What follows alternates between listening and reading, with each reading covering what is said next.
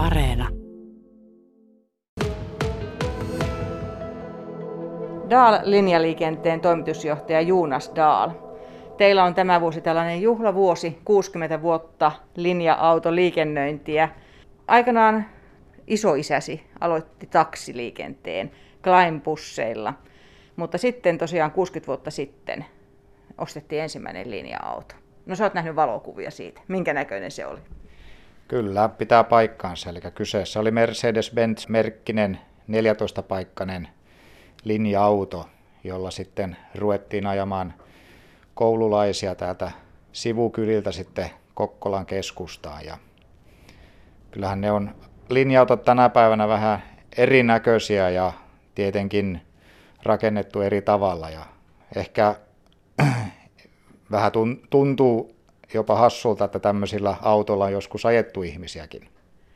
Mitkä ne suurimmat erot tämän päivän linja-autoihin ovat? No en tiedä, voiko niitä edes oikein verrata, että kyllähän siinä on niin, niin paljon siinä tekniikassa ja rakenteissa muuttunut, että, että tota niin, niin, mutta ehkä tietenkin sellaiset asiat, mitkä nyt tulee ehkä ensimmäisenä mieleen, on niin turvallisuusasiat ja kaikki, niin, jotka liittyy niin turvavyyhin ja rakenteisiin, jarruihin, moottoreihin ja, ja tämmöisiin asioihin. Tietenkin kuljettajille ajomukavuus ja, ja tämmöiset asiat vaikuttaa, että on, on, on niin ihan eri tasolla tänä päivänä.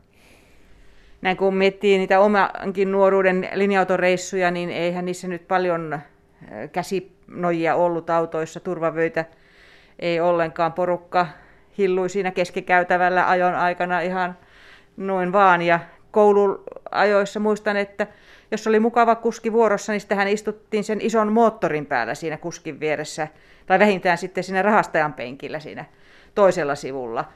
Toi turvallisuus on kyllä niin kuin muuttunut tosi paljon, mutta sosiaalisuus se on vähän kärsinyt. No pitää paikkaansa, joo, että, että tota, niin kyllähän se tänä päivänä jokaisella paikalla on turvavyöt ja, ja pitäisi käyttää ajon aikana. Ja, ja tota, niin, kyllähän nykyäänkin hän on semmoisia autoja, missä on esimerkiksi pöytäryhmiä ja, ja tämmöisiä, missä voi pelata, pelata korttia ja, ja hoitaa, hoitaa niin sanotusti sitä so, sosiaalista puolta, mutta, mutta tietenkin kyllähän ne turvallisuusasiat on kehittynyt tosi paljon. Ja mukavuusasiat, eli, eli kyllähän se niin tänä päivänä niitä penkkejä saa siirrettyä sekä taaksepäin että istumia sivuille ja, ja saa sitä, sitä enemmän sitä istumatilaa ja niin poispäin. Että, että kyllähän ne sillä tavalla on muuttunut tosi paljon. Niin jollain Keski-Euroopan reissullahan sitä nukuttiin toiset penkeillä poikittain ja toiset lattialla siellä jalkotilassa tai keskikäytäväkin täytettiin heti tietysti ensimmäisenä, kun siinä oli paras paikka. Nykyään tietysti ei oikein su- suvaita tällaista nukkumista. No ei, kyllä se on muuttunut ja, ja tota, niin ehkä ihan hy- hyvä näinkin, että kyllähän se tietenkin, että jos jotain sattuu, niin kyllähän siinä on aika hu- huonolla paikalla, jos siinä makaa lattialla. Että. No tuo energiatehokkuuskin on varmaan huomattavasti 60 vuodessa muuttunut. Onko sulla käsitystä, kuinka paljon, jos verrataan sen ajan autoa? No ei, ei mulla ole mitään tarkkoja lukuja, lukuja sillä tavalla, mutta tietenkin siinä, siinä tavalla, että hinnat polttoaineissa ja, ja kulutuksissa ja, ja sillä tavalla ovat muuttuneet paljon ja, ja ehkä nyt nämä moottorithan on kehi, kehittynyt todella, todella paljon, että, että sanotaanko niin tällä päästöillä ja sillä rintamalla on niin tapahtunut ne isoimmat muutokset, että tänä päivänähän vaikka on dieselmoottori, niin sehän on todella vähäpäästöinen. Eli kun puhutaan paljon, että on niin sähkömoottoreita ja, ja kaasulla toimivia ja, ja, ja muitakin vaihtoehtoja on, mutta ei tämä nyt ole niin huono vaihtoehto tämä dieselkään, että kyllähän se on kehittynyt tosi paljon nämä viimeiset vuodet pikkuhiljaa palailee mieliin kaikkea, että eihän sitä tosiaan siihen aikaan, kun itse aloitteli linja-automatkustusta, niin eihän silloin ollut mitään ilmastointeja kunnollisia ja ei ollut vessoja. Se oli aikamoinen muutos, kun alkoi tulla ensimmäisiä vessoja linja-autoihin. Joo, pitää paikkaansa ja, ja siitä, siitä jopa, jopa minäkin muistan, että kun oli, ensin tuli vessat ja sitten tuli VHS, eli video, videolaitteet tuli, piti asentaa ja sitten se muuttui siihen, että piti olla DVD-laitteet ja sen jälkeen tuli erilaisia latauspistokkeita, että nykyään on sekä USB että tavalliset verkkovirtapistokkeet ja, ja tota, niin, niin jopa jossain autossa on wifi-yhteydet ja tämmöiset, että kyllähän ne on muuttunut tosi paljon ja, ja justiin, että, että se aina, aina se tietty aikakausi niin on ollut, ollut tota, niin semmoinen, että siihen on pitänyt investoida siihen autoon tai rakentaa tai muuttaa. Daal-linjaliikenteen toimitusjohtaja Juunas Daal. Minkäs verran näitä linja-autoja teillä tällä hetkellä on? No, tällä hetkellä meillä on 20. Ja ni, niistä sitten tota, niin on suurin piirtein semmoinen 7-8 on, on tämmöistä niin pie, pienempää koko luokkaa, että meillä on kuusi, kuusi tämmöistä matalalattia-autoa, jotka sitten hoitavat enemmän tämmöistä palveluliikennettä ja koululaisliikennettä Kokkolassa ja sitten meillä on ihan, ihan tämmöistä niin 20 ja 30 paikkasta koko luokkaa ja, ja sitten meillä on tota, niin, niin, ihan, ihan aina 66 paikkaisiin turistibusseihin asti.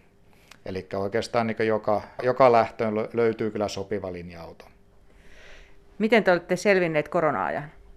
Sanoisin, että, että aika hyvin loppujen lopuksi. Että kyllähän se oli aika kova, kova tota, niin, niin isku silloin suurin piirtein kaksi vuotta sitten maaliskuussa, kun kaikki romahti ja, ja tota, niin, niin mekin viikossa melkein puolet liikevaihdosta meni ja, ja me yritettiin jotenkin saada rahahanat kiinni ja vähän saada semmoinen tilanne, että me rauhoitettua sitä tilannetta ja vähän suunnitella eteenpäin sitten asioita. Ja, ja sittenhän me luultiin, että, no, että ei siinä mitään, että ensi syksyllä ajetaan taas normaalisti ja syksyllähän tilanne ei yhtään parantunut, että päinvastoin se meni oikeastaan huonompaan suuntaan ja, ja, tota niin, niin, ja sitten me, me luultiin, että no kyllähän se sitten keväällä viimeistään aukeaa taas ja, nyt mä oon päättänyt, että nyt mä en ennusta, ennusta enää, että nyt otetaan vaan. Että, mutta kyllä niin hengissä pysytään, ettei siitä ole kiinni. Mutta kyllähän tässä on niin saanut yrittäjä keksiä kaikenlaisia ratkaisuja. Ja sitten mä uskon, että paljon niin henkisellä puolella vaan se, että, niin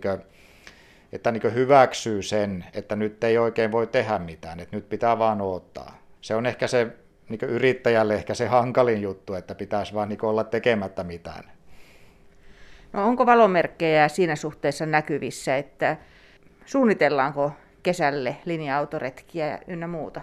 No oikeastaan kyllähän meillä niin nähtiin jo, että nyt tässä talvi oli aika huono, että meillähän viimeinen korona-aaltohan tuli justiin tässä niin alkuvuodesta. Ja se tietenkin vaikutti tähän talveen aika, aika paljon, mutta nyt me ollaan niin ennen hiihtolomia ja hiihtolomien jälkeen ollaan myyty jo aika paljon, tai ainakin tarjotaan, saa nähdä, että jos me saadaan ajaa, mutta kuitenkin semmoista niin kysyntää on, että se on niin positiivinen asia. Ehkä oma arvio on se, että nyt, nyt kun epävakainen tilanne tuolla, tuolla Ukrainassa ja, ja Venäjällä vaikuttaa siihen, että, että ehkä taas niin Suomessa liikutaan enemmän, ettei niin herkästi lähdetä ulkomaille, mutta, mutta esimerkiksi meillä nyt oli ensimmäinen reissu tuonne Vaasalopettiin hiihtokisoihin, eli se on ensimmäinen kerta kahteen vuoteen, kun käytiin ulkomailla, että, että sillä tavalla, että kyllä mä uskon, että tämä niin linja-auto, linja-autoliikenne ja tilausajopuoli elpyy tässä, mutta kyllä se voi olla, että koronaan edeltävälle niin tasolle niin voi mennä kyllä vuosi kaksi mutta, mutta se, semmoisen, että se niin huomattavasti parempaan tilanteeseen, niin uskon jo, että ensi syksynä.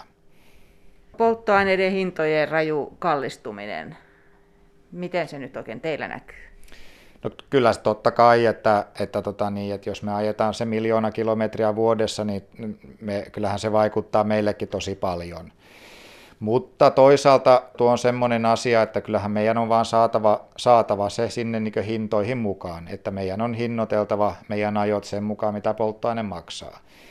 Ja tietenkin näissä sopimuksissa niin, niin on erilaisia indeksipykäleitä, mitä meillä on, ja eihän ne pysy ihan siinä samassa tahdissa mukana, kun polttoainehinta tällä hetkellä kasvaa, mutta, mutta toisaalta, etteihän kukaan ole voinut ennustaakaan tämmöistä nousua, niin, niin, niin kyllä se taas on vaan, että ei meidän nyt kannata mitään hirveän isoja muutoksia tämän takia tehdä, että me, me pyritään niin hinnoittelemaan kustannusten mukaan ja ei meillä oikeastaan ole muita vaihtoehtoja. Taas odotetaan, että, että tämä on vähän, tuntuu, että tässä nyt joka, joka rintamalla tulee vähän niin kylmää vettä niskaan, mutta, mutta tota, niin ei me voi oikeastaan muuta, mutta huono tilanne on, mutta sehän on kaikille sama ja sehän maksaa kaikille linja-autoyrityksille, että ei me olla missään niin semmoisessa erityisen huonossa tai, tai hy, hyvässä tilanteessa. Varmasti niin kaupunkien ja kuntien kanssa linja-autoyhtiöt ovat tehneet näitä sopimuksia, jotka on etukäteen määriteltyjä, niin tuleeko niistä nyt takkiin? No sanotaanko näin, että, ei me nyt ainakaan tienata enempää niillä. Että tota, niin sitten se, että kuinka paljon me tehdään, tehdään tappiota tai, tai sanotaanko ehkä ei tehdä tappiota suoranaisesti, vaan se meidän, meidän niin se kateosuus ehkä pienenee vähän, niin, niin sehän riippuu paljon siitä sopimuksesta ja minkälaiset pykälät siihen on sidottu ja kuinka kauan tämä kestää. Että sehän on paljon siitä kiinni.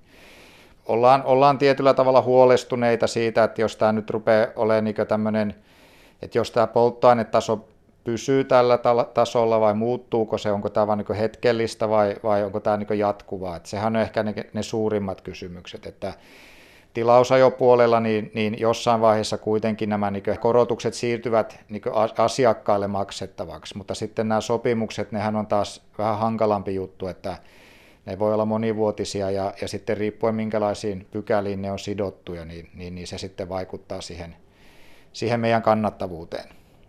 Ja varmaan siihen, miten näitä pykäliä seuraavaan sopimukseen sitten sorvataan, niin katsotaan entistä tarkemmin.